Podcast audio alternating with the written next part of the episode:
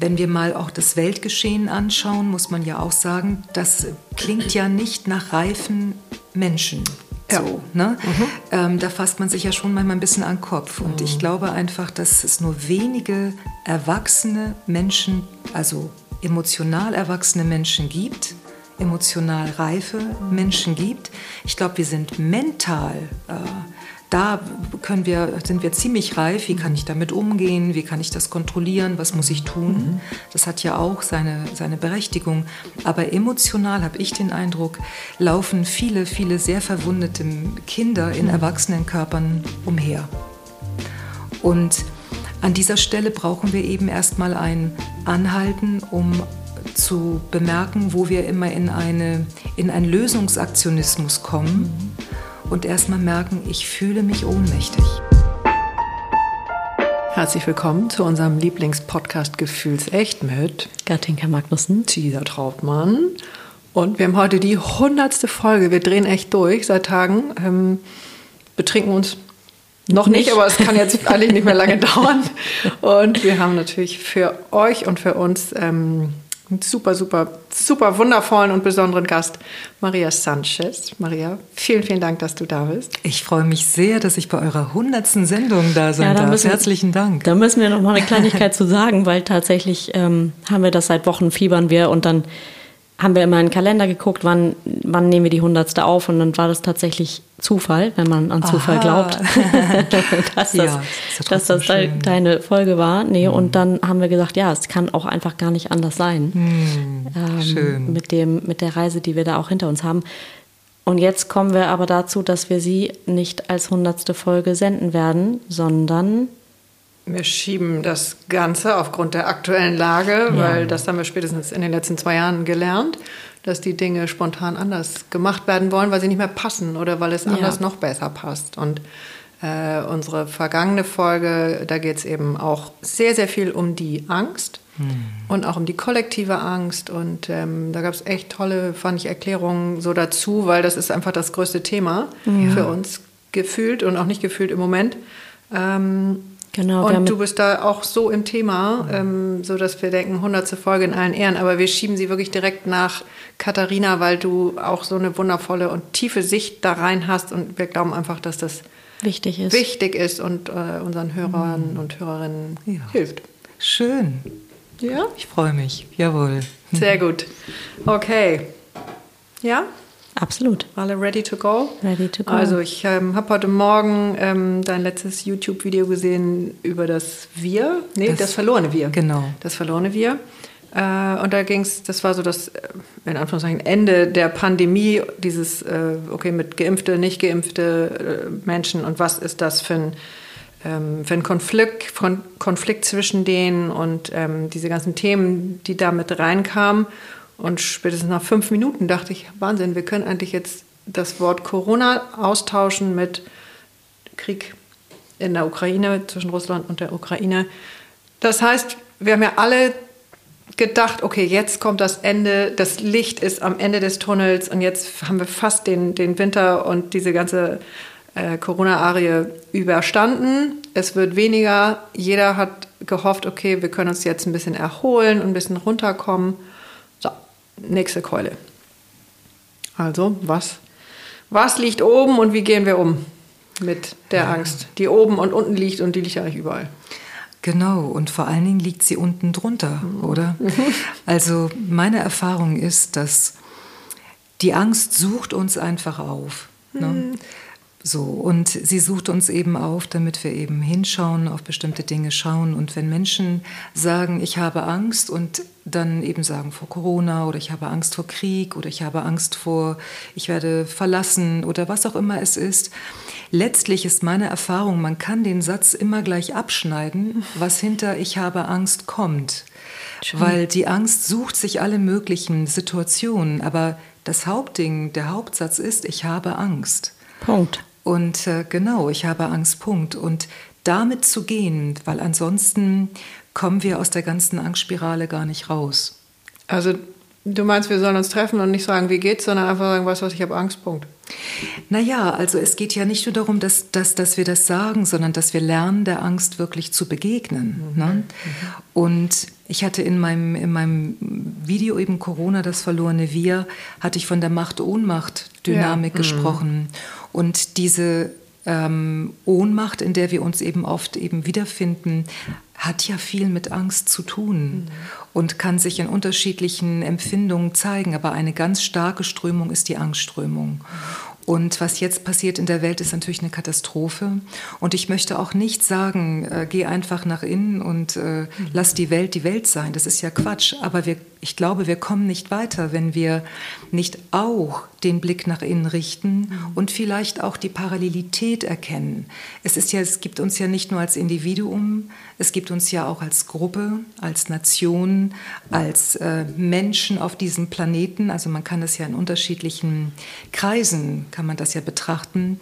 Und es kommt einfach persönlich und kollektiv, es kommt das nach oben, was eben noch nicht geschaut werden konnte.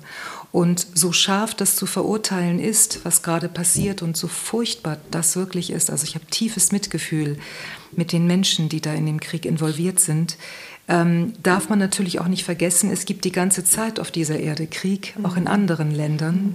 Jetzt ist es eben nur ganz nah rangekommen. Mhm. Und ich glaube, es ist bezeichnend, dass nachdem wir doch schon eine ganze Phase hatten, wo wir nicht geglaubt hätten, dass es jetzt noch mal so sich zuspitzt, mhm. ähm, sitzen wir wieder in derselben Grube. Mhm. Und oder glaub, immer noch. Oder immer noch, mhm. ganz genau, weil die Angst sucht sich ihren Weg. Und ja. da, glaube ich, sind wir wirklich aufgefordert, ähm, nicht immer nur zu zu rennen, was können wir tun, was können wir tun. Ja. Ich glaube, das ist wichtig in dieser Situation, um zu helfen. Aber längerfristig, glaube ich, braucht das eine andere Begegnung mit uns selbst, ja, mhm. mit der Angst.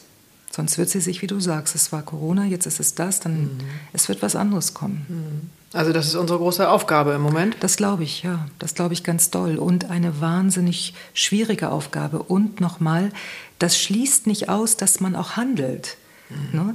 Der, da sind Menschen in Not, man muss handeln, das sehe ich ja. ganz genauso. Ja. Nur danach sollte kein Punkt passieren, sondern danach mhm. geht es ja darum, wenn der Wald brennt, dann ist es eben wichtig zu schauen, okay, was sind denn das für Strukturen, dass es zu diesem Waldbrand gekommen ist. Mhm. Und ich glaube nicht nur, dass, dass die Politik auf der politischen Ebene, dass wir aufgefordert sind, sondern letztlich sind wir auch als Menschen aufgefordert, mhm. viel mehr stehen zu bleiben und uns unseren unerlösten ähm, Emotionen zu stellen, ihnen zu begegnen, denn sonst wird sich das auch auf dem Weltgeschehen immer wieder Wege suchen. Ja. Also das heißt, wir haben alle unsere Angst äh, verdrängt. Das glaube ich ganz unten. Also ganz sicher, ähm, ich finde, wenn, wenn man sich umschaut, wie wir in der Gesellschaft mit Angst umgehen, dann finde ich, sagt das eigentlich schon alles, oder? Also du würdest sagen, ja, genau. Absolut. Wir versuchen ständig, die Angst in den Griff zu bekommen. Wir begegnen ja. ihr nicht, wir versuchen, sie in den Griff zu bekommen. Die Frage ist immer, was, was muss ich tun, damit ich meine Angst loswerde? Ja. Wir fragen ja allein schon, was kann ich dagegen tun und nicht, was kann ich damit tun? Das ist ja schon bezeichnend irgendwie. Ja. Und ich glaube, dass, dass wir in der Begegnung mit Ängsten noch sehr am Anfang stehen. Sehr am Anfang stehen. Mhm. Ich glaube, uns fehlt wirklich eine Begegnungskompetenz an der Stelle. Okay. Und das heißt, was können wir tun? Also in erster Linie, glaube ich, brauchen wir ehrliche Emotionsarbeit. Ich glaube, dass wir nicht nur Weltarbeit brauchen, wir brauchen ehrliche Emotionsarbeit. mit uns selbst. Mit uns selbst. Und da Und ähm, genau, im, weil wir sind doch, also die Gesellschaft ist ja nicht irgendetwas und das Weltgeschehen ist ja nicht irgendetwas, es wird gemacht durch Menschen. Mhm. Und ähm, und deshalb, wie gesagt, schließt sich für mich nicht aus, dass wir aktiv sein können, es bringt nur nicht so viel, wenn wir auf der anderen Ebene nicht auch uns selbst anschauen. Mhm. Und man sieht es ja auch bei wunderbaren Menschen, bei Aktivisten, die sich doll engagieren. So viele brennen aus. Mhm. So viele brennen aus, weil die Welt ist in vielen Punkten sehr un, äh, unheil, vielleicht kann man das so mhm. sagen. Und äh, wenn man da nicht eine gute Zentrierung hat, wenn man wenn man da nicht gut sich zentrieren kann, dann brennen wir aus. Mhm. Und dann haben wir Angst und dann kommt es zu Panikreaktionen und dann wissen wir nicht mehr wohin und dann nützt es letztlich niemandem was.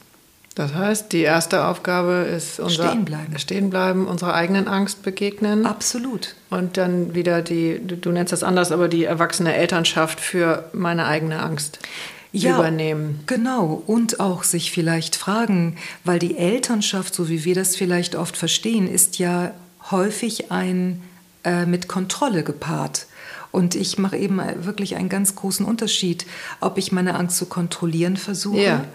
ich will sie wegmachen, wegheilen, so, was in sich ja schon ein bisschen komisch ist. Äh, oder ich begegne ihr, ich gebe ihr einen Ausdruck. Ich, ich ähm, in mir, vielleicht auch mit Gruppen, ich gebe ihr einen Ausdruck, damit sich das nicht auch woanders ausdrücken muss. Mach mal da ein Beispiel. Genau, wollte ich gerade sagen, was, was, heißt, was Naja, könnte ein ich- Ausdruck sein dafür? Genau. Ich bin ja, ähm, also für mich ist ja die emotionale Selbstbegleitung Ja, ein, so nennst der. Mhm. genau, ne, der ganz zentrale Punkt. Und Ängsten zu begegnen ist ja nicht mal eben, ich begegne meiner Angst. Häufig begegnen wir ja erstmal der Angst vor der Angst. Warte mal, jetzt muss ich einmal kurz das zurechtsortieren im Kopf, der Angst vor der Angst. Ja. Viele Menschen haben Angst vor ihrer Angst. Mhm. Wenn wir stehen bleiben, und das ist auch ähm, völlig verständlich, da habe ich tiefes Mitgefühl, ne? weil das ja auch schnell existenziell werden kann. Das heißt, es ist ja oft gar nicht mit der Logik zu erklären. Ähm, aber wir haben diese Angst und dann haben wir eben bestimmte Strukturen häufig in uns, wo wir sagen, ich habe Angst vor der Angst. Und da müssten wir eigentlich erstmal ansetzen, also wirklich zu erkunden, wo genau stehe ich denn? Und wenn ich merke, ich habe Angst vor der Angst, ich nenne es ja die äußerste Zwiebelschicht, so, dass wir wirklich erstmal mitbekommen, okay, da stehe ich und wie kann ich an dieser Stelle mir begegnen? Dann geht es nicht darum, was muss ich tun, damit die Angst weggeht, sondern was kann Was ich tun? ich? Ja, und damit sie überhaupt einen Rahmen bekommt, dass sie sich mal ausdrücken kann. Wenn ich Angst habe, geht es ja im Kern um etwas sehr Existenzielles. Ja, es gibt ja auch Strömungen, die sagen, ähm, letztlich geht es immer um die Todesangst. Genau. Also es geht wirklich um eine heftige Sache. Und da kann ich ja nicht, nicht sagen, dem begegne ich mal eben locker, sondern wir sind in einem Fluchtmodus. Wir wollen davon weg. Wir wollen von dieser Todesangst weg. Und diesem Fluchtmodus erstmal auch begegnen zu können, was ich eben Angst vor der Angst meine, das beginnt eben häufig erstmal damit, dass ich mir, dass ich vielleicht erstmal gucke, welche Sätze kommen in mir auf. Zum Beispiel, ich will das nicht fühlen.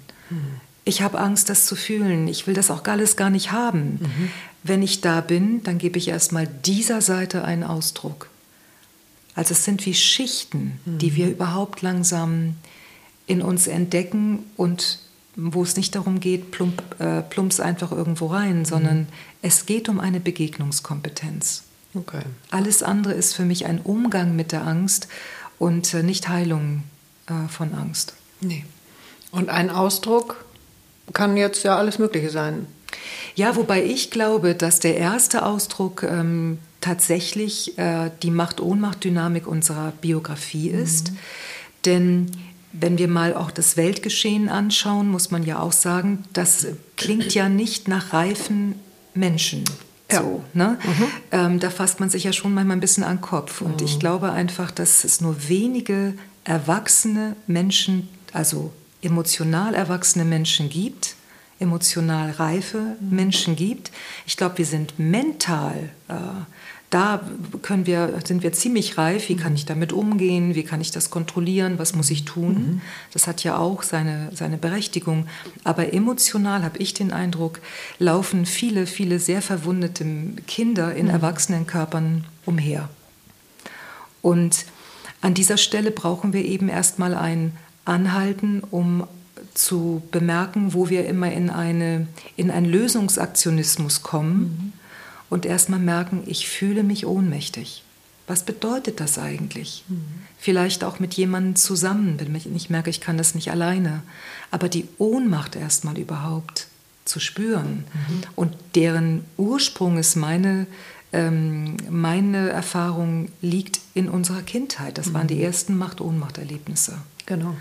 Und wir kommen nicht aus, der, aus dieser Spirale raus, solange wir uns nicht dort auf diesen inneren biografischen Bühnen ermächtigen können.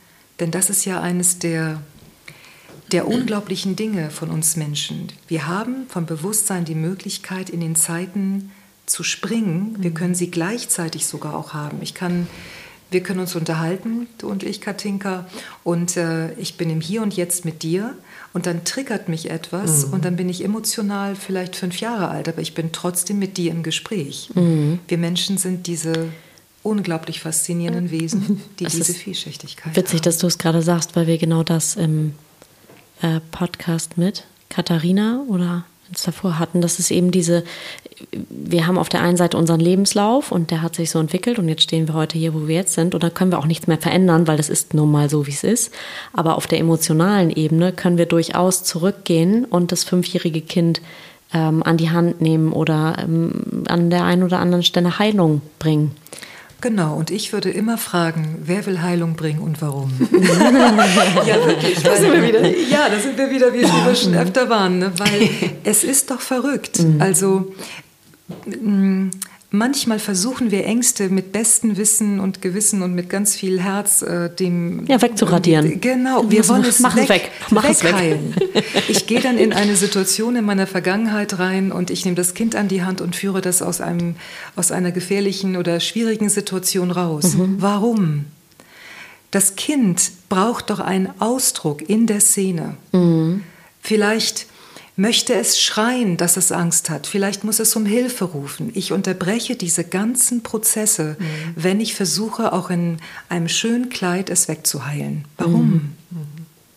Es geht mhm. nur ums Dasein. Ne? Heilung geschieht, mhm. genau. Mhm. Und es geht darum, in Begegnung zu sein. Es ist ja also das, was, ähm, wofür ich eben äh, gerne plädiere, ist eben ja auch Fragen zu stellen, mit dem Kind zu sein, das duale Bewusstsein zu haben. Ich mhm. bin sowohl die Erwachsenen im Hier und Jetzt oder ich nenne das ja auch Prozessbegleitung, mhm. also eine Instanz, die ist noch mehr als die erwachsene Instanz und das Kind. Mhm. Wir können diese Vielschichtigkeit leben und emotional ähm, wenn, wir, wenn wir zum Beispiel allein auf eine Szene schauen in unserer Vergangenheit. Wir haben ja die Illusion, finde ich zumindest, mhm. dass es einen neutralen Beobachter in uns gäbe. Den gibt es in der Regel überhaupt nicht. Mhm.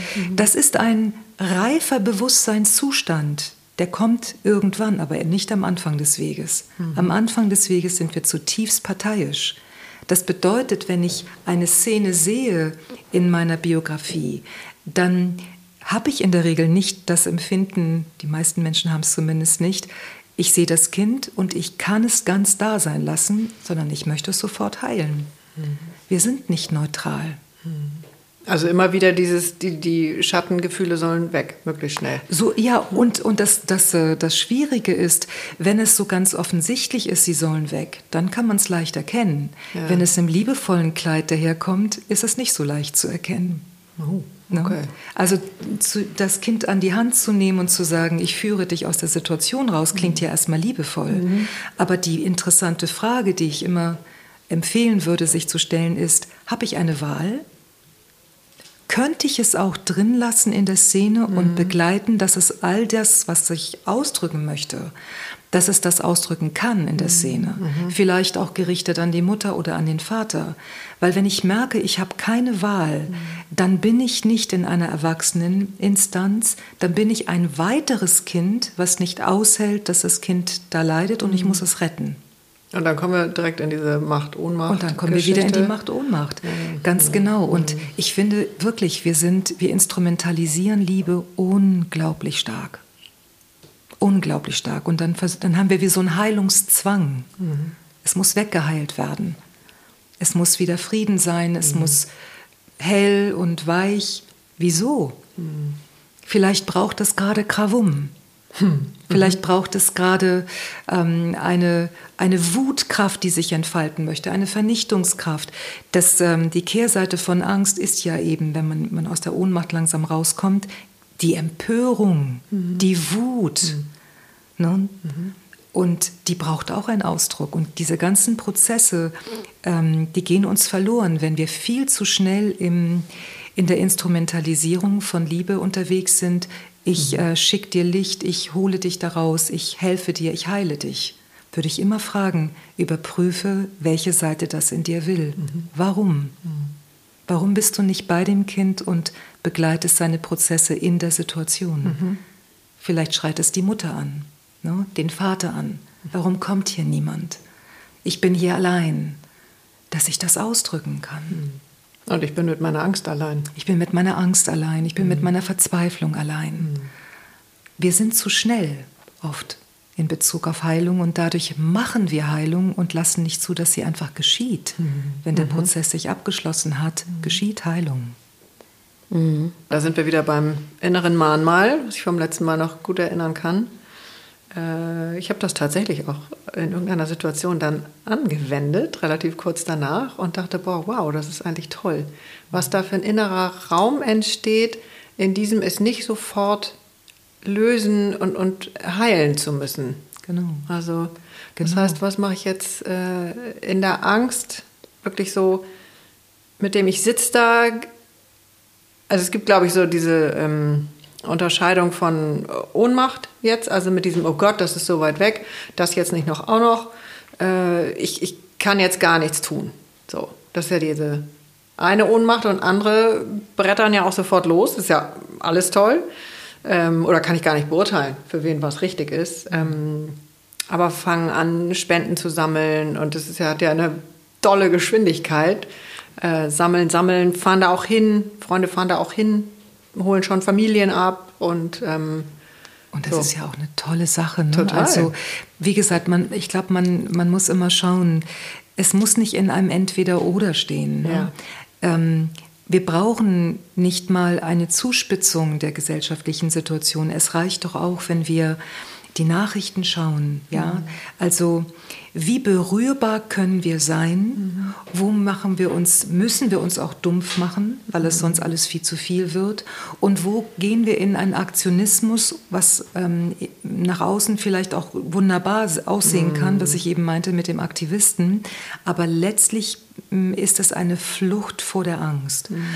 Und ich sage damit auf keinen Fall, dass Leute, die jetzt eben aktiv werden, die Hilfe anbieten, ähm, dass die alle auf der Flucht sind innerlich. Ja? Ich möchte nur dafür plädieren, den, den Blick ein bisschen mehr zu weiten. Wenn man sich, wie du anfangs sagte, das Geschehen anschaut, dann gibt es einfach immer wieder neue Themen, aber die grundsätzlichen Emotionen bleiben die gleichen oder dieselben. Und ich finde auch, Emotionen sind ja auch die einzige universale Sprache, die wir haben. Mhm.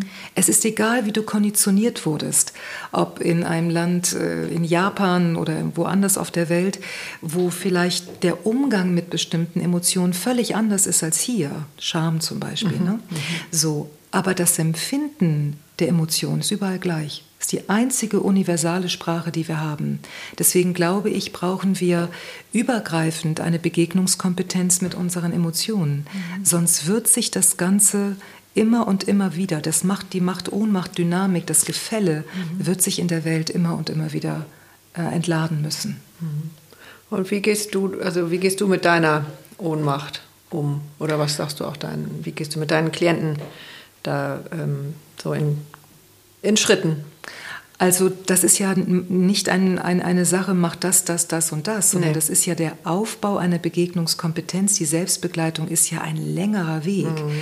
Es ist ja wie eine Art Selbsttherapie, die du lernst, wo du dieses duale Bewusstsein, wie ich es eben sage, mhm. dass du sowohl die äh, Fragestellerin und die ähm, Instanz bist, die ganz im Hier und Jetzt ist, mhm. als auch gleichzeitig das verlassene innere Kind, mhm. wie ich es nenne, in der jeweiligen biografischen, hochaufgeladenen Situation. Und das ist ja wirklich eine Bewusstseinsschulung. Mhm. Das ist nicht, ähm, das ist kein mentales Konzept, sondern das macht den Weg ja auch für viele Menschen zunächst nicht attraktiv. Du bemerkst erstmal voll, also immer und immer wieder, bemerkst du, wie du an dir herumschraubst, wie du Liebe instrumentalisierst und wenn wir anhalten, bemerken wir erstmal, wie verloren wir sind. Wir sind ziemlich verloren. Das macht aber nichts, weil nur indem wir anhalten.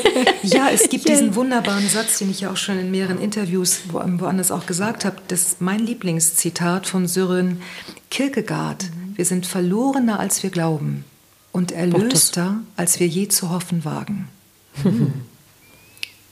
Okay, nochmal, wir sind verlorener, als wir glauben und erlöster, als wir je zu hoffen wagen. Das heißt, ist das eigentlich alles Alles gut, wie es ist. Alles gut, wie es ist. es zeigt einfach, dass, wenn ich das jetzt auf, auf meine Arbeit an, mhm. äh, übertrage, das Stehenbleiben macht dir erstmal deutlich, dass wir emotional ziemlich verloren sind. Mhm. Mental haben wir alle möglichen Strategien gebildet, emotional können wir uns nicht gut begegnen. Mhm. Wir sind nicht darauf ausgerichtet, emotional zu reifen, sondern wir sind darauf ausgerichtet, mental zu reifen. Also erzogen quasi. Ja, Weil ausgerichtet, ich, ich wir würde, das ja alles. Ja, aber ich würde tatsächlich sagen, ach so, du meinst von, von der, vom Geburt, ja, auf ja. jeden Fall. Von den Anlagen. Genau, da kann es jeder. Mhm, genau. genau. Aber unsere ähm, psychologische Ausrichtung ja. ist tatsächlich nicht auf emotionales Reifen ausgerichtet. Ja. Also wir haben ja verschiedene Menschenbilder die vertreten werden in unterschiedlichen therapeutischen Ausrichtungen. Ob das eben ist, dass das biologische Menschenbild mehr im Zentrum steht. Das sind Ausrichtungen, wo das Nervensystem vor allen Dingen im Zentrum ist. Mhm. Wir versuchen dann über das Nervensystem Einfluss zu nehmen auf unsere emotionale Lage. Mhm. Oder ob wir unterwegs sind eher in in einem mechanistischeren Weltbild über Verhalten, mhm. dass wir sagen, wir haben das, das wurde erlernt, das können wir wieder verlernen. Dann lernen wir was anderes. Dann lernen wir was anderes, was, mhm. dann, ähm, was dann, von dem wir glauben, dass es für uns äh, adäquater ist. Mhm. Ich würde immer die Frage stellen, wer bestimmt eigentlich, was dann adäquater ist für mich? ich, so. Mhm. ich nenne das ja das geliebte Kindsystem. Mhm. Ähm, dieses Wunschbild, äh, so müsste ich sein oder so ist mein Leben gut würde ich immer hinterfragen, wo ist die Quelle dieses Wunschbildes? So, ne? mhm, schön. Und, ähm, Wie heißen genau, die beiden? genau. genau. Und, ähm, und das, wofür ich halt gerne mh, mm, aufstehen möchte, ist eben ein, ein Menschenbild, wo, das, wo die Emotion, das emotionale Reifen, wo die Emotionen im Zentrum stehen. Das ist sehr viel schwieriger, weil wir begegnen erstmal einem, ich kann meiner Angst nicht gut begegnen, ich kann nur versuchen, mit bestimmten äh, mentalen Konzepten oder über Entladung im Nervensystem oder wie immer man das äh, machen möchte, aber ihr, ihn wirklich zu begegnen, ihn emotional von Moment zu Moment einen Ausdruck zu geben, da sind wir nicht geübt drin. Hm. Aber ist das in unserer Kultur überhaupt, das ist ja gar nicht erst angelegt? Bisher ist es nicht angelegt. Ich glaube jedoch, dass wir langsam gar keine andere Möglichkeit mehr haben, mhm. als, das, als das in den Blick zu nehmen. Denn ja, ähm, wir kriegen ja die, ja. also ich will jetzt nicht sagen, Corona ist äh, da auch ein schöner Reminder gewesen und jetzt äh, der Krieg, der sehr nah dran ist, ist nochmal wieder irgendwie eine kleine Erinnerung. Genau, genau. Und ich verstehe absolut, also ich, ähm, ich sage das, wenn ich das jetzt hier auch so, ähm, äh, wenn ich davon spreche, ich möchte immer wieder sagen, es geht mir nicht darum, irgendwelche Ausrichtungen zu diskreditieren. Nein. Es sind verschiedene Menschenbilder. Mhm. Und für jemanden, die zum Beispiel das Nervensystem im Zentrum hat, ist ganz klar, das Nervensystem muss sich entladen, damit das Ganze wieder ähm, in, ein, in eine Harmonie kommen kann, ja, zwischen Entspannung und Anspannung. Aus meiner Sicht ist das Emotionale unter dem Biologischen. Wir sind zuerst fühlende Wesen, mhm. zuallererst fühlende Wesen. Und aus meiner Sicht ist und meiner Erfahrung ist der Körper etwas, was nachzieht. Mhm. Mhm. Aber wenn wir also wieder auf die Angst gehen, ist das Erlebnis, was zur Angst geführt hat, die Verletzung, äh, der, der Schock, der im Außen ja erstmal auf mich zugekommen ist, also die Situation ist auf mich zugekommen. Emotional bin ich an dieser Stelle in einer Macht-Ohnmacht-Dynamik gefangen. Mhm. Mein Nervensystem reagiert und jetzt hänge ich in dieser ganzen ähm, Wiederholungsschleife drin. Mhm. Und jetzt ist es sehr, sehr wichtig, welches Menschenbild man vertritt. Denn wenn ich vertrete, dass mein Nervensystem im Zentrum steht, wenn, ich, wenn für mich das Biologische im Zentrum steht. Mhm. Wenn ich ganz krass äh, ausdrücken würde, würde ich sagen, ganz überspitzt, ich ist gleich Gehirn. Mhm. Ja? Wenn es also ganz krass überspitzt, dann ist es völlig logisch, dass ich die, die Spannung im Nervensystem entladen möchte. Und dann hoffe ich, dass es okay ist. Mhm. Was aus meiner Sicht bei dem, was ich jetzt vertrete, noch nicht ähm, drin ist, ist, ich bin emotional in der biografischen Szene innen drin nicht ermächtigt, wenn eine Spannung aus, meiner, aus meinem Körper geht. Also wenn ich mich in der biografischen Szene ermächtige, mhm. wenn ich mit meinen Bezugspersonen in der inneren Welt, wenn ich eben die Begegnung habe und zum Beispiel, wie ich vorhin meinte, der Angstschrei kommt, also all das, was ich in meiner ersten Kindheit nicht ausdrücken konnte, mhm. dann entlädt sich mein Nervensystem natürlicherweise, weil ich mich ermächtige. Über den Körper. Weißt du? Ich habe das einmal tatsächlich erlebt, dass ich wusste nicht, wie sich eine Situation kann ich wo, erinnern, wo ich so eine Szene, ähm, so eine Angst, Anklage oder Kontakt gehabt habe und dann versucht habe, dafür einen Ausdruck zu finden. Und dann merke ich so, wie das, das was da rauskommt an Schrei oder an Wut, das kommt, sitzt irgendwo hier oben im Hals oder, oder noch, also tiefer geht das schon gar nicht. Und je tiefer ich da oder je weiter ich da gegangen bin und auch begleitet wurde, mhm.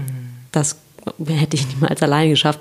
Plötzlich kam das unten irgendwo aus dem Becken. Ich dachte, um Gottes Willen, wo kommt das alles her? Mhm. Ähm, und was für ein Ausdruck. Ähm, wow. Da auch, ne, ich habe das natürlich auch bei anderen gesehen, also wie so die Unterschiedlichkeit da ist ähm, in, der, in der Kraft ja. der Emotionen, ist Wahnsinn, ist faszinierend. Wahnsinn. Und wenn dann dein Nervensystem langsam runterfährt, mhm. dann hat das eben nicht nur eine Entladung gehabt, sondern eine Ermächtigung mhm. gehabt. Du bist plötzlich in der Welt, wenn du jetzt da einen Ausdruck gefunden hast, du, du hast dich in die Welt gebracht. Mhm. Du hast das, wo vor vielen Jahren durch biografische Situationen etwas, zum Beispiel ein Schrei, ähm, nicht geschrien werden konnte, mhm. was dir im System hängt, mhm. konntest du ausdrücken und daraufhin fährt dein Nervensystem runter. Mhm. Das geht das denn, geht das überhaupt anders als über den Körper und über Ausdruck des Körpers, weil wir eben von ja absolut. Also wenn also was was du jetzt gerade beschreibst, ähm, wenn ich das richtig mhm. verstanden habe, ist ja tatsächlich reingehen und in die ganze in das ganze Krawum, was da auch mhm. drin steckt, dem einen Ausdruck zu geben. Also mir ist wichtig, ich spreche nicht von Ausagieren. Mhm. Ausagieren nee, ist irgendwas nee, Blindes, ja, einfach, ja, so. Mhm. Aber tatsächlich die Kraft, das ist eben nicht, ähm, wenn man von, äh, es gibt bestimmte Ansätze, wo das Biologische eben im Zentrum ist, da geht es darum, dass du nur in ganz kleinen Dosen, man nennt das Titration, mhm. dass du nur in ganz kleinen Dosen es ausdrückst, weil eben wichtig ist, das Nervensystem nicht zu stark hochfahren mhm. zu lassen. Ja. Und aus, der, aus deren Sicht verständlich, aus meiner Sicht ist das Ziel nicht, primär, dass dein Nervensystem runterfährt, mhm. sondern dass du dich ermächtigst. Du brauchst für manche Wutprozesse mhm.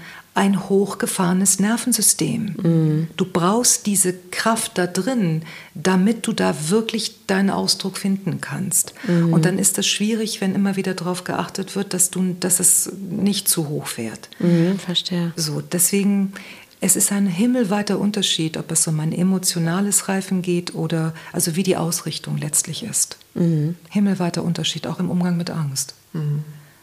Ist die Angst, sehe ich die Angst als etwas, was in meinem Körper ist, als hohe Spannung und was ich, es gibt ja auch Übungen, wo du dann auszitterst und so, was ich darüber entlade.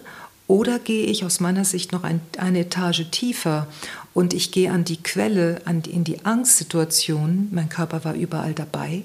Ich gehe in die biografische Situation. Ich äh, ermächtige mich auf dieser im Angstbühne, biografischen Angstbühne. Ich bringe mich ins Leben. Ich habe heute die Möglichkeit, was ich als Kind nicht hatte, die emotionale Spannung dort zu adressieren, an Mutter, an Vater, an Kindergarten, an wen auch immer, mhm. an Gott, kann ja auch das Schicksal sein. Mhm. Ne, ich will nicht hier sein, wieso bin ich hier, wieso bin ich in dieser Familie gelandet, kann ja alles Mögliche sein. Mhm. Dass es wirklich rauskommen kann. Es muss auch nicht immer Wut sein, es kann auch, kann auch Traurigkeit sein oder eben Angst sein, in, in ganz äh, stillerer Form. Aber ich bringe meine emotionale Wahrheit in die Welt. Da, wo ich vor vielen Jahren, ich habe oft das Bild wie eine Cola-Dose, die eingedrückt wurde. Mein ah. Präsenzraum. Ah, das ist ein schönes Bild. Ne? Mhm, ne? In, in, einer Macht-Ohnmacht-Dynamik wird mein Präsenzraum eingedrückt. Mhm. Und die biografische Person hat die Macht. Und egal wie, wie, wie ich heranreife, also heranwachse, muss ich sagen, wenn ich Angst habe, mich auszudrücken, hat eine biografische Person noch immer Macht über mich. Und die Dosis hat immer noch. Die Delle. Dosis immer noch gedellt. Mhm. Und indem ich, indem ich eben das langsam begleiten lerne und das ausdrücke, dellt sie sich, sie drückt sich aus. so, mhm. und dadurch wird mein Präsenzraum, ich komme wirklich ins Jetzt, mein Präsenzraum wird wieder größer. Mhm. Und ich fange an, mehr da zu sein und emotional kann ich dann eben langsam mehr und mehr im Hier und Jetzt auch landen. Abgefahren. Stimmt. ja. Also ich habe jetzt gerade ähm, so ein Thema mit zu viel gehalten, also für jemanden, der mir lieb und teuer ist. Äh, und habe parallel dazu, unbewusst, ähm, so einen Kurs gemacht, wo es um äh, habe ich jetzt schon gar nicht mehr genau im Kopf. Ach so, da, wo es um, äh, um zu hohe Spannung mhm. ging. Mhm. Weil ich ganz am Anfang gesagt habe, ich würde gerne meine hohe Spannung ein bisschen äh, runterfahren, beziehungsweise ich würde gerne der begegnen. Ähm, weil ich das wirklich physisch merken kann, dass wenn ich zu hohe Spannung habe, verliere ich mein Herz. Also habe ich keinen Kontakt mehr zu meinem Herz und das will ich eigentlich so nicht. Ähm, das ist spannend, was du sagst, Cesar. Mhm. Was, was heißt denn kein Kontakt mehr zu meinem Herzen? Wenn ich fragen ja, darf. Ja, ich ne? bin dann, äh, ich bin dann nur Spannung. Und was bedeutet das dann? Kein Kontakt zum Herzen? Du fühlst dann gar nichts mehr oder du bist dann grantig oder was bist du? Ja, dann? ich bin eher das Erste. Mhm. Ähm, eben dieses, das kann ich ganz gut, also aussteigen aus meinem Körper. Mhm. So, und das ist mhm. natürlich heute nicht mehr mein Ziel, mhm. weil ich mich ja immer verliere. Mhm. Und äh, dann wird es ja alles nur schlimmer. Mhm. Ähm, so, und dann im Laufe dieses, dieses ähm, Abends, also hatte ich das Gefühl, dass ich wieder in meinem Körper sein kann, mhm. genau mit diesen ganzen ähm, Emotionen, die ich, die ich äh, da so raufgeholt habe. Und dann war es, glaube ich, 8 Uhr und ich bin wie tot ins Bett gefallen, aber mit so einer wundervollen mhm. ähm, also das kennst du bestimmt auch oder du auch, also es gibt so unterschiedliche Erschöpfungszustände. Absolut. Ja. Vorne, ich habe einen Umzug gemacht, irgendwie fünften Stock, ganzen Tag, ist eine andere Erschöpfung als, als die, die du da hattest. Die hätte ich auch mal gerne wieder. die so eine ganz, ganz alte ja. Erschöpfung. Ähm, dieses Wow, okay, ich, also da ist es und da bin ich sozusagen zu Hause und deren Raum gegeben zu haben. Ich habe noch drei Tage später mich mühsam durch den Tag geschleppt und immer nur gedacht, wann komme ich wieder ins Bett. Mhm. Habe das aber alles zugelassen und also weil es zum Glück auch ging.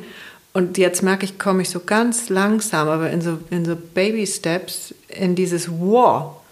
Viel zu anstrengend. Also. Was ist zu anstrengend? Das Halten.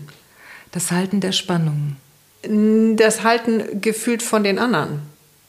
Also ich es genau. reicht ja aus, wenn ich nur mich halte. Genau, also weil die Frage, die sich ja vielleicht stellen könnte, wenn ich mhm. dich fragen darf, mhm. ne? ähm, ist ja, welche Seite in dir meint denn so viel halten zu müssen? Ja.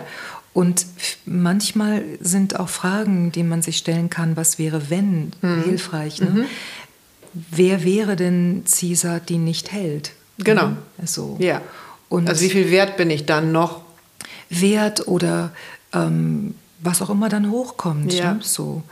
Ähm, denn ich sag mal, und ich bin jetzt ja, ich, ich höre das jetzt ja das ganz spontan gerade mhm, von dir. Mhm. Ne? Deswegen, wenn ich was sage, wo du spürst, das ist ganz anders, Maria, dann unterbrich mich gerne. Ne?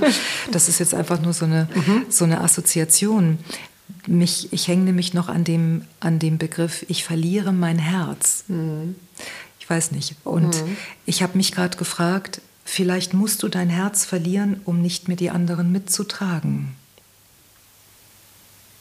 Nochmal, vielleicht muss ich mein Herz verlieren, aber das will ich ja gar nicht. Naja, was ich meine ist, Wenn das Herz vor allem ausgerichtet ist von dem, wie du ähm, aufgewachsen bist und so für andere, ah, so. Mhm. dann kann es sein, dass, es, äh, dass diese Richtung, diese Herzrichtung erst einmal nicht weitergeht mhm. und es sich anfühlt wie ich bin gar nicht mehr, mhm. ich bin gar nicht mehr herzlich, mhm. aber du brauchst dann erstmal diese Übergangszeit, mhm. was für dein System wie ein ich, äh, ich, ich fühle mein Herz gar nicht, mhm. weil es wie ein Einzug braucht von einer anderen Atmosphäre, mhm. die sich vielleicht im Nachhinein sehr klar anfühlt, mhm. die dich aber nicht mehr so verwoben hält mhm. mit den anderen. Mhm. Und da aus diesem heraus baut sich ja manchmal überhaupt erst dann ein Mitgefühl noch stärker für dich auf mhm. und wo es dann nicht mehr ein entweder du oder ich gibt, mhm. sondern ein und gibt. Mhm. Aber du hast ja auch gesagt, ähm, deswegen habe ich vorhin ja auch einmal nachgefragt, du hast ja auch gesagt, dein nicht in Kontakt sein mit deinem Herzen ist dann auch, du gehst aus dem Körper raus. Mhm. Und das mhm. meine ich damit natürlich nicht. Ne? Mhm, mhm. Ja. Mich, mich, hat nur dieser, mhm. ich fand diesen Satz so mächtig. Mhm. Ich verliere mein Herz. Und in mir war, ja, vielleicht ist es wichtig, vorübergehend sein Herz zu verlieren, um es dann neu zu finden. So, vielleicht. Um es auf eine, auf eine andere Art wiederzufinden ja. auch. Also, schön, ja. Ja. Vielleicht. Vielleicht. Gut. Mhm. Vielen Dank. Und vielleicht auch nicht. ja, doch, aber glaube ich, ähm, schöne, schöne Richtung. Also es wird dann so ganz, ähm, es wird dann sanft hm. in mir. So mit all dem, was hm. dann so ist und was dann hochkommt und ich müsste ja lügen, wenn es nicht immer so ist, äh, wenn du bei uns bist. Äh ja, ich habe gerade gedacht, irgendeiner kommt hier immer auf den Grill. Huh, ich Gott sei Dank bin ich es heute nicht. Aber wir haben, nein, nein, aber das ist ja total Im schön. Im ganz im, im Positiven. Genau, hier wird auch einer auf den Grill. Mhm. Mhm. Nimm mal hin. Mhm. Da ist noch einer im Kühlschrank und äh, das ist aber ganz spannend, dass ähm, die Maus hier gerade einmal reinkommt und sich ähm, das nimmt, was sie sonst nie darf. Da noch einen zweiten Snack. Aber so langsam hat sie das auch raus, was sie ja, passiert, ja, wenn sie im Podcast hier ist. Also genau. der, der Trick geht schon ganz gut. Das ist schlau. Ähm, was jetzt mit allem, also können wir da mhm. ähm, mhm. Äh, weiter, ja. Weil ich habe gerade gedacht, ich würde gerne noch mal zu dem Thema Angst. Und jetzt habe ich meine eigene Angst irgendwie noch nicht mal in der Begegnung oder im Kontakt. Ich habe aber Kinder, die irgendwie im Bett mhm. liegen und sagen, ich habe Angst, da ist ein Monster unter meinem Bett oder. Mhm. Ähm, oder jetzt ja auch aktuell, ne? Ähm, genau, also ich bin jetzt nicht so Corona-ängstlich, gefühlt, aber das kann auch möglicherweise eine Verdrängung sein. Keine Ahnung, würde ich jetzt gar nicht so bewerten wollen. Aber da ist einfach sehr viel Angst im Kontakt mit Kindern im Raum. Also auch weil wir es ja einfach selber, ich weiß es nicht als Mutter, ich weiß nicht, impf ich, impf ich nicht. Ähm, ich möchte natürlich das Beste für mein Kind. Ich weiß nicht, erzähle ich den Kindern, da ist jetzt Krieg ein Land weiter neben uns oder erzähle ich es nicht. Ich persönlich glaube, dass die Kinder es ohnehin spüren und mitbekommen. Mhm. Ähm, aber das kann auch jeder anders sehen. Wie sind wir dann im Kontakt gerade und was braucht es da? Also erst eine Begleitung von meiner eigenen Angst, aber wenn ich noch nicht mal das schaffe, wie schaffe ich denn das bei meinen Kindern dann? Ist, ist, also ist eine Frage in Bezug auf Kinder, wenn, mhm. wenn Kinder in Kontakt mit Ängsten kommen, wie ja, zum Beispiel. Auch. Also jetzt ist so viel Angst im Raum gerade. Genau. wie gehen wir mit den Kindern da genau. um? Genau. Also ich würde ähm, vorschlagen, wenn Kinder zum Beispiel sagen, da ist, ein, da ist ein Mann irgendwie im Zimmer, ein schwarzer Mann, oder da ist jemand unter meinem Bett oder etwas ist unter meinem Bett. Also diese Begegnung ja mit, äh, mit Ängsten mhm. oder der Kontakt mit Ängsten, so muss ich es sagen, dann glaube ich, dass es... Ähm, schwierig ist, wenn wir dann sehr schnell sagen, da ist niemand mhm, unterm ja. Bett, ähm, weil das Kind ja genau genommen zwei Informationen bekommt. Mhm. Aus dem Inneren ist es, ich habe Angst. Mhm. Ich sehe was. Ich sehe was, mhm. genau. Ähm, und von außen kommt, nein, da ist nichts. Mhm. Und dann kann das Kind irgendwann ja nur ähm, anfangen, seinen eigenen Wahrnehmungen nicht mehr so zu trauen, sondern mhm. lieber dann dem zu folgen, was die Mutter sagt. Mhm. Und das Ziel kann ja aber auch nicht sein, das Kind in Angst zu lassen. Mhm. Das ist ja genauso grausam, es geht ja nicht. Was ich, wofür ich plädieren würde oder was ich mir vorstellen könnte, was vielleicht unterstützend sein könnte, wäre, in die Welt des Kindes einzutauchen. Mhm. Also statt zu versuchen, das Kind in meine Welt zu ziehen, hier ist mhm. nichts, mhm. deine Wahrnehmung stimmt nicht, mhm. ähm, in die Welt des Kindes einzutauchen. Zum Beispiel eben zu sagen, aha, du glaubst, da ist jemand unterm Bett. Ja, ja wie Wollen denn? wir mal gucken Wollen, Ja, oder, zu, oder vielleicht erstmal überhaupt zu gucken, wie nimmst du das denn wahr? Das ist mhm. ja Wahnsinn. Mhm. Oder wie sieht er so, aus? Wie sieht er aus? Also in die Welt des Kindes einsteigen. Mhm. Und wichtig ist ja, dass das Kind sich sicher und beschützt fühlt, dass du als Mutter oder jemand als Vater da ist. Mhm. Dass ganz klar ist, ich bin hier, dir passiert nichts, aber das Kind kann sich ja nur die eigene Welt erschließen durch einen Erwachsenen. Mhm. Das Kind braucht das Gegenüber, jemand, der Fragen stellt. Es gibt ähm, eine wunderbare Geschichte ähm, von dem, das habe ich immer mal gelesen, von einem Naturvolk, mhm. schon Jahre her, in einem Buch habe ich das gelesen. Da, äh, das gibt ja bestimmte Völker, die gehen, die haben die, äh, die Betonung oder die Aufmerksamkeit viel stärker auf die Traumwelt. Mhm, mhm, ne? Die Aborigines sind ein Beispiel, aber es gibt auch noch andere. Und ähm, da habe ich mal eine wunderbare Geschichte gelesen. Da hat ein ein Volk, was ganz viel mit Klarträumen auch eben zu tun hat. Also Bewusstsein bleibt äh, wach, während du träumst. Du mhm. kannst dann deine Träume, in deinen Träumen kannst du dich bewegen. Mhm. Das kann man lernen, das sind mhm. Techniken. Mhm. Und, ähm, und das ist ein Volk gewesen, was es eben sehr stark macht. Das heißt, die Kinder werden langsam da hineingeführt. Und da kam ein Junge, ähm, ich weiß gar nicht, wie alt er war in dem Buch, vier Jahre, fünf Jahre, kommt zum Vater und sagt, da ist ein Tiger. Da ist ein Tiger und, äh, und der will mich unbedingt fressen. Mhm. Und der Vater sagt, woher weißt du denn, dass der dich fressen will? Hm. Ja, das ist doch klar, es ist ein Tiger. Ja, Moment, aber das ist ja jetzt nicht, in der hiesigen Welt ist es wunderbar, wenn du wegläufst. Mhm. Aber in der inneren Welt, woher weißt du denn, dass der dich fressen will? Frag ihn doch. Mhm. So, dann träumt mhm. der Junge wieder und dann irgendwann kommt dieser Tiger nach einer bestimmten Zeit und dann sagt der Junge, also es ist ganz klar, er will mich fressen. so. Und dann sagt der Vater, ja, also hast ihn gefragt, ja, er will mich fressen. Und was passiert denn dann? Was ist deine Befürchtung? Wir sind ja nach wie vor in der inneren Welt. Mhm, ne? Und dann sagt der Junge, ähm, ja, dann bin ich ja weg. Und sagt der Vater, wie kommst du denn darauf? Woher weißt du das denn? So. Also so geht es die ganze Zeit weiter. Der Vater lädt ihn immer weiter ein. Mhm. Und am Ende war das eine tiefe Begegnung mit einem Krafttier mhm. in dieser Welt, dieser, dieses, dieses Volkes. Mhm.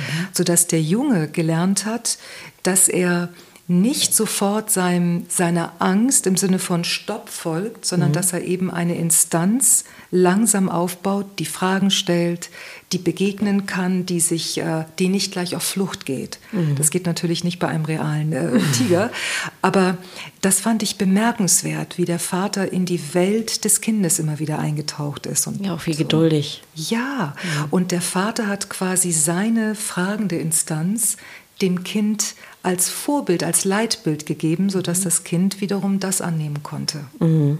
Und das war, fand ich sehr beeindruckend. Das ist echt auch fortschrittlich, den Kindern eben zu erlauben, dass es diese verschiedenen Welten gibt. Ganz genau. Ne? In denen die ja sowieso ständig wechseln, je kleiner genau. sie sind. Das Ganz ist eigentlich genau. total schön.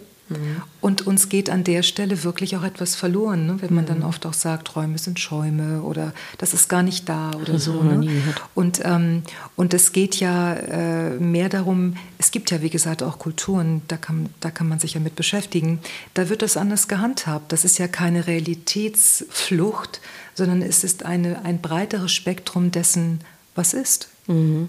No. Ne? Genau. Also das heißt, äh, fällt mir spontan ein, wenn, ähm,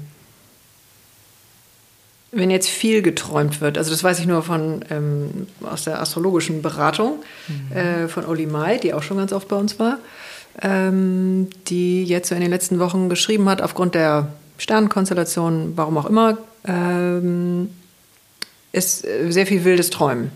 Ah, ich sollte einfach öfter Uli Mai lesen. So, das geht. mhm. äh, wie gehst du dann mit deinen Träumen um? Oh, ich nehme das äh, sehr ernst. Ah, also, ja. Und mhm. ich ähm, ähm, kann auch mit Klarträumen und mit inneren Reisen ganz gut.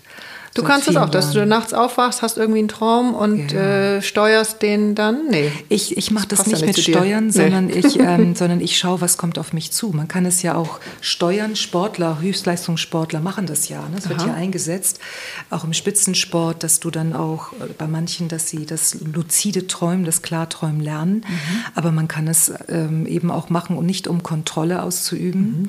ähm, sondern äh, um zu schauen, was kommt aus dem Unterbewusstsein auf. Und ich, ich, bin, ich bin ja ein Fan vom Menschsein, ähm, von dem, was bewusstseinsmäßig möglich ist und, äh, und forsche seit ganz vielen Jahren immer, immer weiter am Bewusstsein für mich. Oder auch wenn ich in meinen Retreats bin, in meiner Waldhütte oder so, dann, dann genieße ich das sehr, über viele Stunden in tiefen inneren Reisen und Welten zu sein. Ja. Und du bist, äh, du bleibst immer offen mit diesem Wow, was kommt jetzt? Absolut. Ja. Also da ist mittlerweile auch, aber das war natürlich früher überhaupt nicht so. Also diese, diese Zustände sind mir in der Kindheit äh, geschehen. Ich mhm. wollte sie gar nicht haben. Es mhm. war für mich eine Katastrophe. Und die kommen ja dann ähm, erst. Also wenn wir uns ein paar Etagen tiefer begeben, genau. kommt ja nicht irgendwie der Ponyhof. Ganz genau, da kommt nicht der Ponyhof, aber wenn du natürlich dann eine Instanz in dir hast, mhm. ein, wo die Begegnungskompetenz da ist, mhm. ne? wie mit dem Tiger, mit dem mhm. Jungen, ne? Mhm. ähm, dann, äh, dann gibt es nicht mehr die Angst. Also ich sage es mal anders. Ähm, das, das, da bin ich ja nicht die Einzige, das haben ja viele auch erlebt. Es gibt ein, ein eine Begegnung mit, mit, mit einem Selbst, wo du in Kontakt kommst mit etwas, was nicht zerstörbar ist. Hm. Und dann ist der, der, die Angst vor dem Tod nicht mehr so da. Mhm. Und in meinem Leben war es eben so, ich habe hab ja auch äh, zwei Nahtoderfahrungen gehabt in meinem Leben. Mhm. Das ist einfach so. Das heißt nicht, ich, ich lebe total gerne und ich ähm, hoffe, dass ich noch lange leben werde. Aber es ist nicht mehr, dass, dass, dass die Angst vor dem Tod ist, äh, verliert den Schrecken. Was ja ein schönes Ziel ist, ne? Also weil ja. die Angst ist ja auch, was Katharina sagte, im Grunde nur die Angst vor etwas, was sowieso geschieht. Also vom Tod. Wenn es, wenn es die Todesangst ist, ist es die Angst vor dem Tod. Mhm. Es gibt Menschen, die haben da ist es, würde ich sogar sagen, nicht, mehr, nicht mal nur eine Todesangst, es ist eine, die Angst von Auslöschung, von, so. ähm, von Vernichtung. Und viele Menschen haben gar nicht nur die Angst vom Tod, sondern die Zeit vor dem Tod, mhm. der, das Leiden, das mhm. Qualvolle. Ja? Mhm. Und sich und sich damit zu beschäftigen. Und auf meinem Heilungsweg war das ja, der Tod war ja ganz stark da. Ne? Also in meiner suizidalen Zeit und das war ja schon sehr, sehr heftig, die Zustände. Ähm, und, und deshalb bin ich damit nicht mehr konfrontiert in der Form. Aber ich habe ein tiefes Mitgefühl. Ich, ich hatte panischste Angst. Also mhm. ständig Angst. Ich hatte ja seit meiner Kindheit auch eine Angst, starke Angstproblematik, immer Angst, dass ich getötet werde aufgrund der Gewalterfahrung der Kindheit. Ne? Mhm. Ähm, ich war so in der Ohnmacht. Ich ich hatte Zustände, wo ich mich nicht wirklich nicht bewegen konnte, also diese mhm. Stupor-Ding-Zustände. Ich konnte mich nicht bewegen, ich war vollkommen erstarrt. Und dem dann über Jahre immer wieder zu begegnen, das war ja über Jahre mhm. der Aufbau der, ähm, dieser Begegnungskompetenz, der Selbstbegleitung, hat mich aber eben auch in Kontakt gebracht ähm, in diesen Tiefen mit etwas, das ist nicht zerstörbar. Mhm. Und das ist nicht das ist kein esoterisches Etwas, mhm. sondern du kommst in Kontakt mit etwas, das geht über das Körperliche hinaus. Und wie gesagt, das kennen ja einige Menschen, da bin mhm. ich nicht die Einzige. Mhm. Viele erleben das vielleicht auch in Meditationen. Mhm. Und wenn du das Spektrum des Bewusstseins mehr und mehr entdeckst, was da eigentlich möglich ist, mhm. dann beginnt ein anderes Sein mit dir selbst mhm. und auch mit der Welt. Ne? Das heißt für mich nicht, es gibt ja auch Menschen, die sagen dann, die Welt ist wunderbar, wie sie ist und so. Für mich bekommen wir immer die Ebenen durcheinander. Also wir sind, wir sind so vielschichtige Wesen. Es gibt eine Ebene, eine Ich-Ebene, da ist die Welt natürlich nicht wunderbar. Wenn in der Ukraine der Krieg herrscht, dann kann man aus meiner Sicht auf dieser Ebene nicht sagen, es ist wunderbar. Mhm. Es mag eine spirituelle Ebene geben, wo das, wenn man rauszoomt, merkt, dass das und das so und so vielleicht mh, hm, zu erwarten war, dass es irgendwann geschieht. Mhm. Aber das ist eine andere Ebene. Wir kriegen ständig die Ebene. Wenn ich gefragt werde, wie geht's dir, dann frage ich mal, auf welcher Ebene? Weil ich finde genau. das so, also es ist so eine, dieses, wie geht's dir? Ja, was, also ich weiß jetzt gar nicht, in welchem Feld. Also jetzt hier genau. in der genau. Sekunde, ich stehe. Ich ja, oder auch, mhm. also. Ich habe einen Parkplatz. Wie geht's dir? Ja, womit? Also zum Beispiel, ich habe jetzt dieses äh, Wheel of Life zum Beispiel vor Augen, ja, dieses Rad, wo mhm. jedes Kuchenstück ist, dann ist da Finanzen, Kinder, äh, Sexualität, äh, Beruf, äh, Hobbys, Spiritualität, you name it und das ganze Liste fort. So, auf welchem Feld soll ich das jetzt mit genau. beantworten? Wie? Ganz genau. Mhm. Und ich glaube tatsächlich, dass in der in, in, in manchen spirituellen äh, Kreisen werden die Ich-Ebenen zu doll durcheinandergewürfelt. Mhm. Ne? Es, gibt, es gibt eben es gibt eben Ich-Ebenen, die sind äh, ganz stark hier und da gibt es eben die Angst. Ne? Da sind wir vielleicht fünf Jahre alt innerlich und oh Gott. Oder es gibt eben äh, ganz feinstoffliche Ebenen und da sieht es anders aus. So. Das ist aber auch, die, ist auch advanced, ne? wenn wir das unterscheiden. Absolut. Können. Ich glaube nur tatsächlich, solange wir uns Menschen nicht in der Vielschichtigkeit erleben mhm. können, mhm. finde ich, packen wir das Geschenk des Menschseins gar nicht aus. Sehr schön. Mhm. Ist meine Erfahrung. Mhm. Dann, ähm, dann bleiben wir auf einer Ebene, glaube ich, ähm, unverbunden und verbunden mit etwas, was, ähm, was über das Persönliche hinausgeht. Mhm. Und ich meine das wirklich nicht im esoterischen Sinne, mhm. weil da bin ich ja äh, auch ganz kritisch gegenüber Esoterik, weil ja. es oft immer noch eine Flucht ist von so. Ähm, aber ich meine es im spirituellen Sinne. Mhm. Und dann ist ja auch Scheidung. Genau, mhm. und ist es auch die interessante Sache. Ich habe mich das irgendwann mal gefragt vor längerer Zeit. Sind wir Menschen, die eine spirituelle Erfahrung machen, oder sind wir spirituelle Wesen, die eine menschliche Erfahrung machen? Oh. Mhm. Spontan würde ich sagen, zweiteres, aber. Ja. Weil das verändert eine Menge. Ja. Hm. Hm. Schön. Hm. Und würdest du sagen, das habe ich jetzt die ganze Zeit noch mitgenommen aus diesem, wenn wir ähm, den Kindern in ihrer Angst oder in diesem Wechsel zwischen den Welten, wenn wir denen da ähm, bewusster begegnen, äh, dass sich dann für die Kinder so Themen wie ich, ich gehe ins Drama und ähm, also es fällt mir jetzt spontan dazu ein, löst sich das dadurch? Also ist das einfach nur eine ausgelebte Not von ihr hört mich nicht?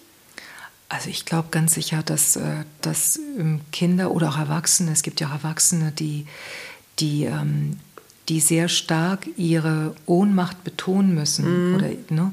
und, und, und außen, von außen geschaut kann das dann eben schnell sehr dramatisch aussehen. Aber genau genommen müssen sie eben so laut werden. Mhm in ihrem Ausdruck oder in ihrem Ich leide, weil ja innerlich es keinen Landeplatz für ihren Leid, für ihr Leid gibt. Mhm.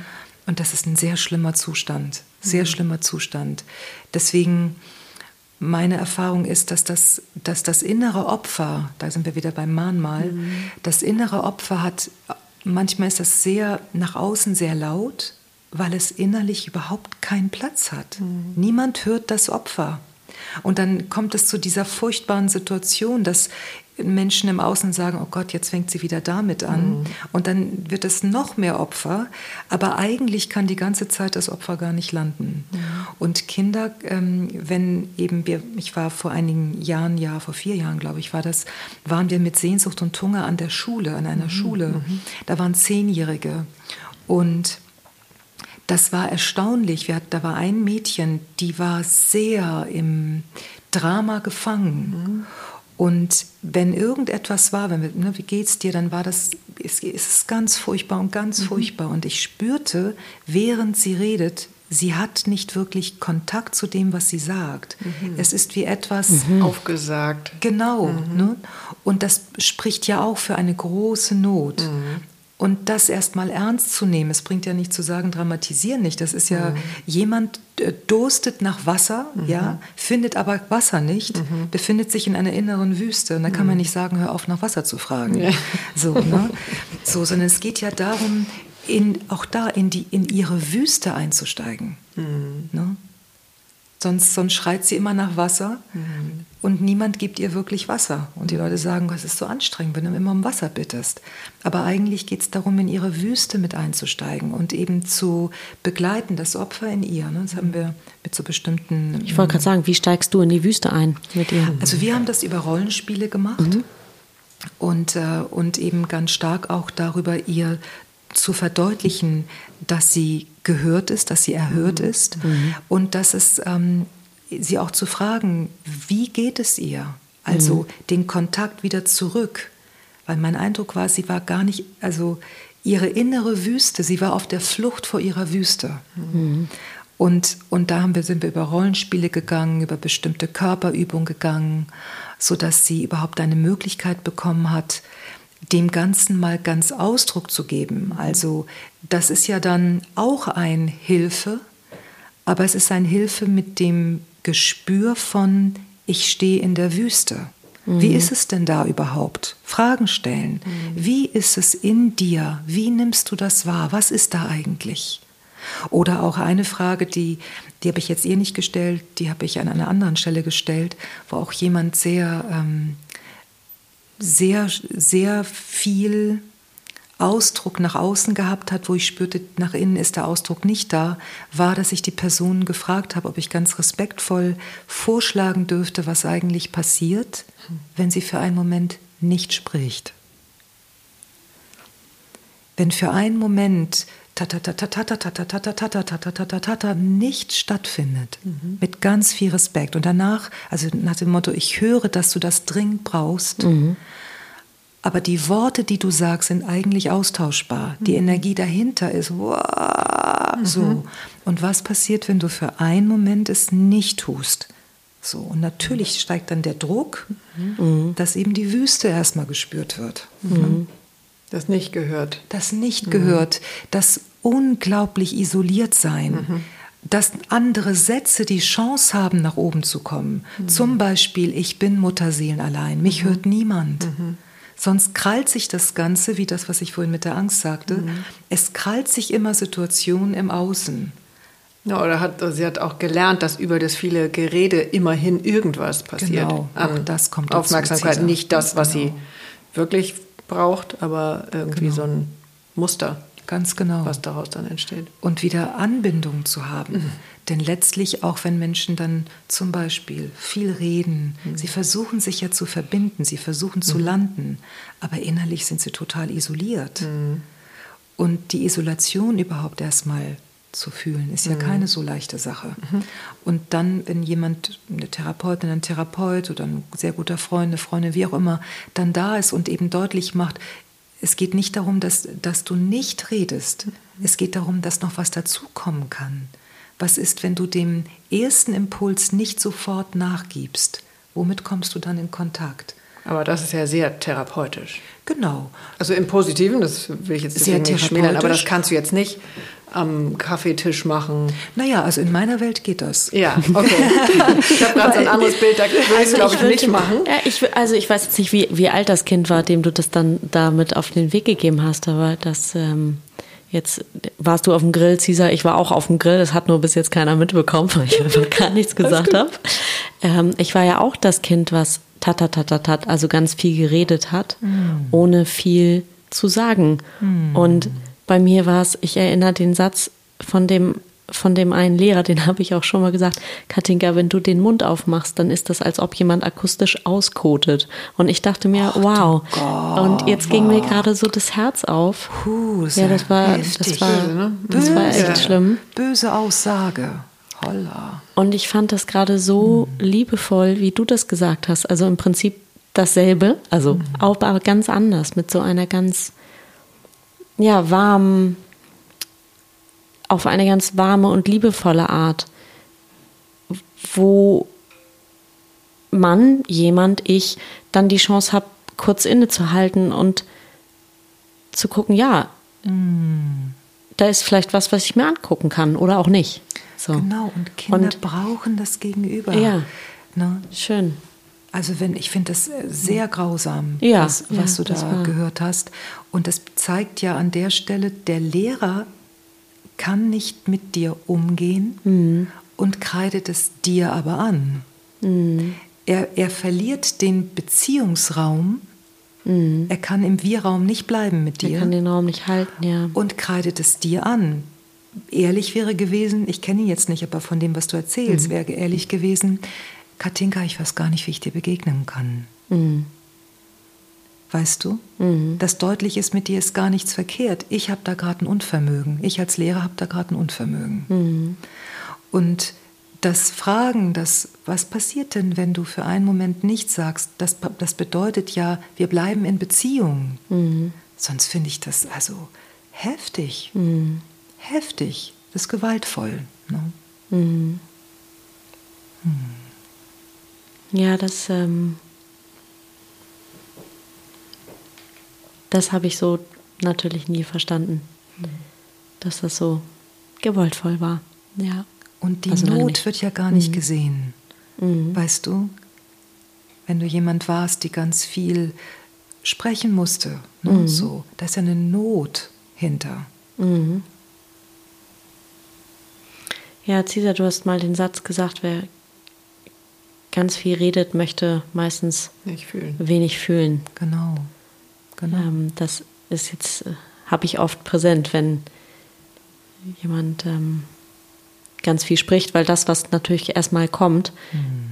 wenn man oder ich aufhöre zu sprechen, ist erstmal lange nichts. Leere. Ja, genau, so, und die ist erstmal nicht schön, ja. Und ich ähm, beobachte auch, also ähm, ich nenne es ja so ein Redeverführer. Ne? Manche Menschen, wie du auch, wie, was, was, du gerade sagtest, was du sagst, ähm, Cisa, ne? manche, Menschen manche Menschen reden, um nicht, fühl, um nicht zu fühlen. Mhm. Ne? Mhm.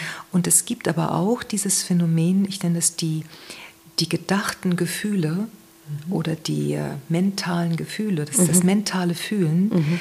Wir sprechen oft im Alltag über über Empfindung, über Gefühle. Wir sagen, Mensch, das, äh, das macht mich ganz traurig oder so, aber wir fühlen gar nicht die Traurigkeit. Mhm, mh.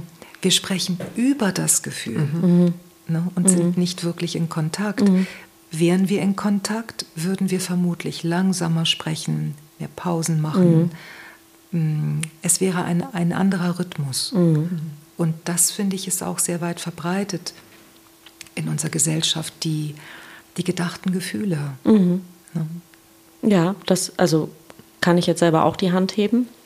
Weil würde ich jetzt in den Raum reingehen von mhm. es war sehr gewaltvoll. Ja. Dann würden wir jetzt möglicherweise nicht die Kurve hier im Podcast noch rauskriegen. Ja, ja das mhm. ist natürlich dann in dem Moment. Ähm, Und es ist fühlbar. Mhm. Ne? Wenn, ja. wenn, du sprichst, es ist fühlbar, mhm. dass das ähm, sehr hart war für dich. Mhm. Wie alt warst du eigentlich? Wie alt war ich? Ja, es war schon weiter für eine Schule, also vielleicht elf, mhm. zehn, elf, zwölf. Ja, da bist du ja dabei, auch deinen Weg, ne, deinen Weg in die mit Menschen zu finden, ne, in den mhm. Kreis mit Menschen zu finden. Und ich finde, das ist wirklich sehr gewaltvoll. Das finde ich auch. Mhm. Ja, gut, heute, also was heißt damals halt, nee, gibt es eigentlich gar nichts. Ja, Punkt. Mhm. Ist es? Ja. Mhm. Mhm. Hm. Hm.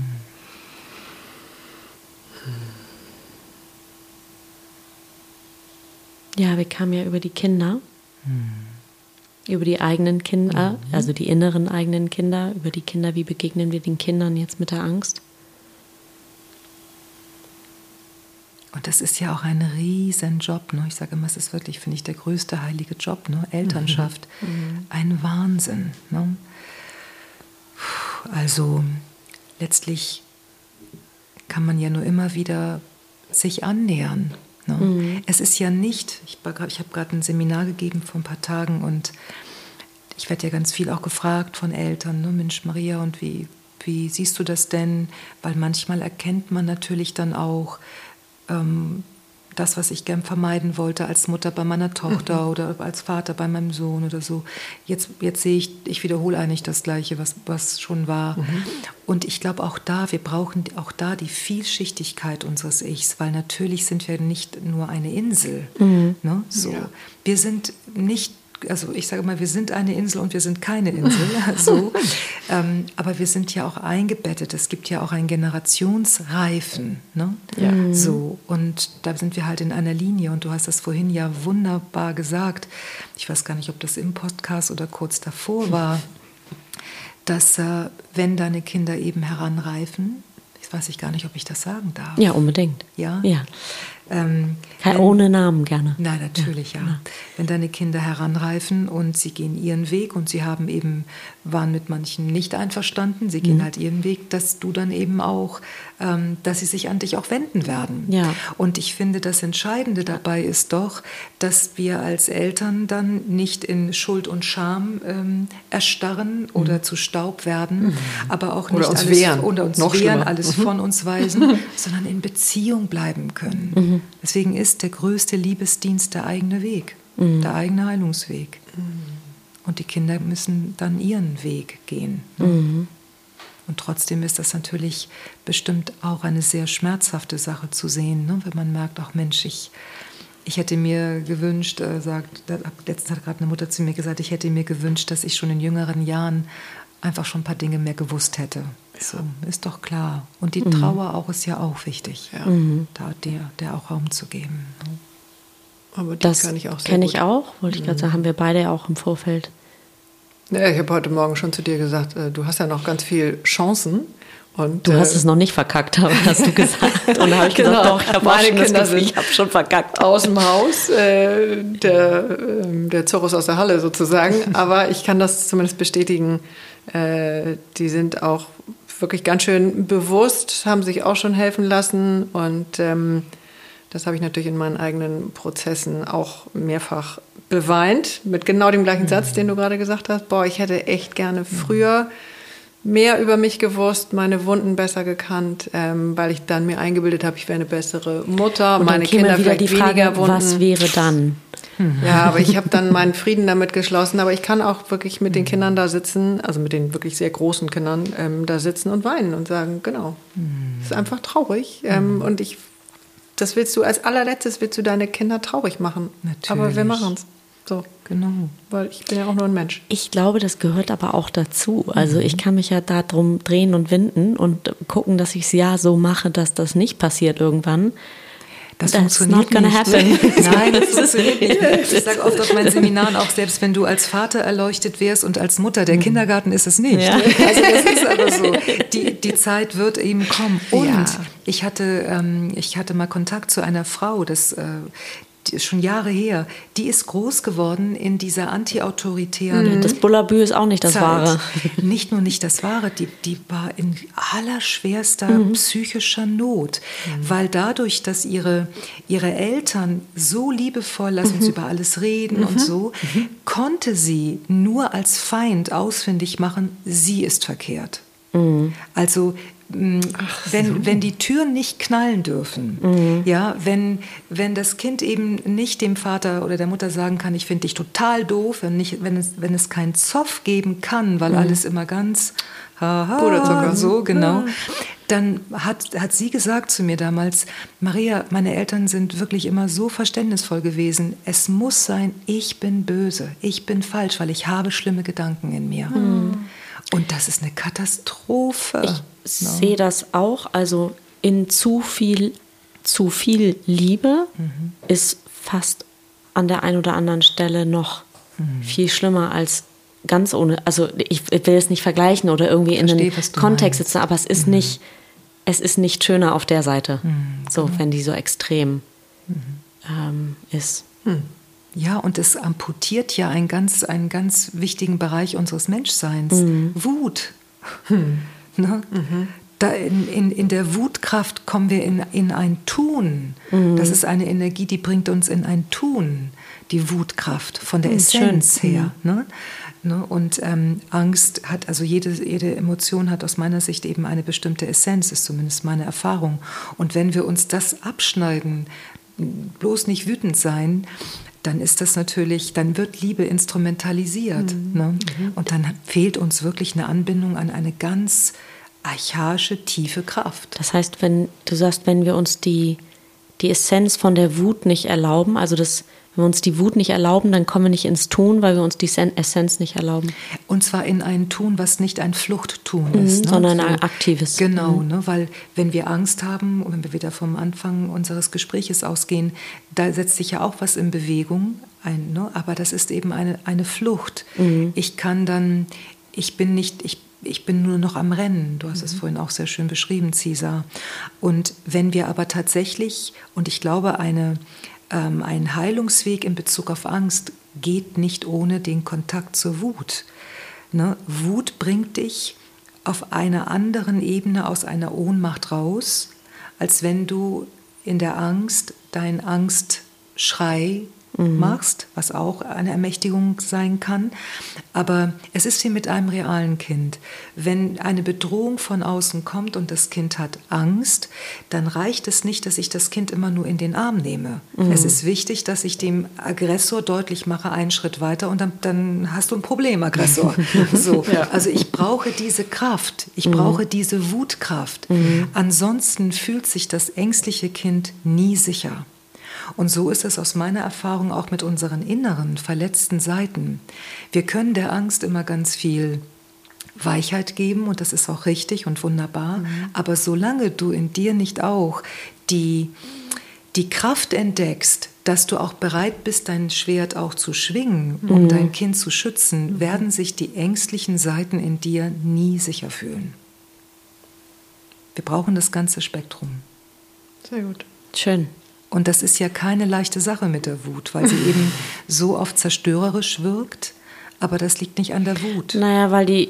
Das liegt daran, wir können Ich wollte gerade sagen, so wie wir es konnotieren, ist ja auch eher negativ. Mhm. Meistens. Also. Genau. Ja, die Kriegerin, die Wut, mhm. die Ohnmacht, das ist ja alles sehr negativ. Genau. So die, nennen wir es jetzt mal die Essenz oder die aktive Seite davon oder die Kehrseite davon ähm, der sind wir uns, oder ich mir zumindest, die habe ich in vielen Fällen nicht so gesehen. Na, also, was du eben sagtest, wir können das Wutpferd nicht reiten. Das heißt, wir haben ja nicht gelernt, dieses Pferd zu reiten, mhm. sondern wir denken, wir müssen immer nur auf so einem Shetty sitzen Ganz genau. äh, und immer schön Schritt und äh, dann sind wir brav. Ja, und wenn ein Aggressor kommt, dann sitzt du nicht auf dem Pony, sondern nee. dann schwingst ja. du dein Schwert. Und das und das und und ähm, und wir haben ja oft die Problematik auch durch die Macht-Ohnmacht-Dynamik. Dadurch, dass wir eben erfahren haben, wenn wir zum Beispiel einen Elternteil hatten oder wenn wir in der Welt uns umsehen, wie wird denn mit Aggression, mit Wut umgegangen? Mhm. Das ist ja keine begleitete Wut, das ist ein mhm. blindes Ausagieren. Da ist jemand völlig unbewusst. Mhm. Ähm, und wir haben keine guten Role Models in Bezug auf eine produktive Wut, eine. Wutkraft in der Essenz. Gibt es überhaupt eine? Also ich, ähm, ich glaube oder ich weiß eben von vielen Menschen, die ich auch begleiten durfte, dass es natürlich einem, ein, ein, eine Etage gibt, da steht dir das langsam zur Verfügung. Mhm. Und dann, so war es auf meinem Weg auch, wenn du das Schwert schwingen darfst, wenn es wirklich in dir erlaubt ist, musst du es auch gar nicht mehr schwingen. weil, weil dann einfach klar ist. Die Präsenz ist so sehr, der genau. Raum ist so definiert, dass es Ganz das gar nicht genau. mehr notwendig ist. Mhm. Schön. Ah, so viele schöne Bilder.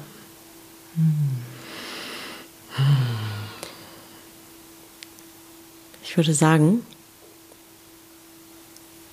Ist leider schon wieder vorbei. Ja, und ich sehe auch den, wenn ich in einer Viertelstunde eine Mutter an der Kita steht, dann hat der nächste einen Wutausbruch.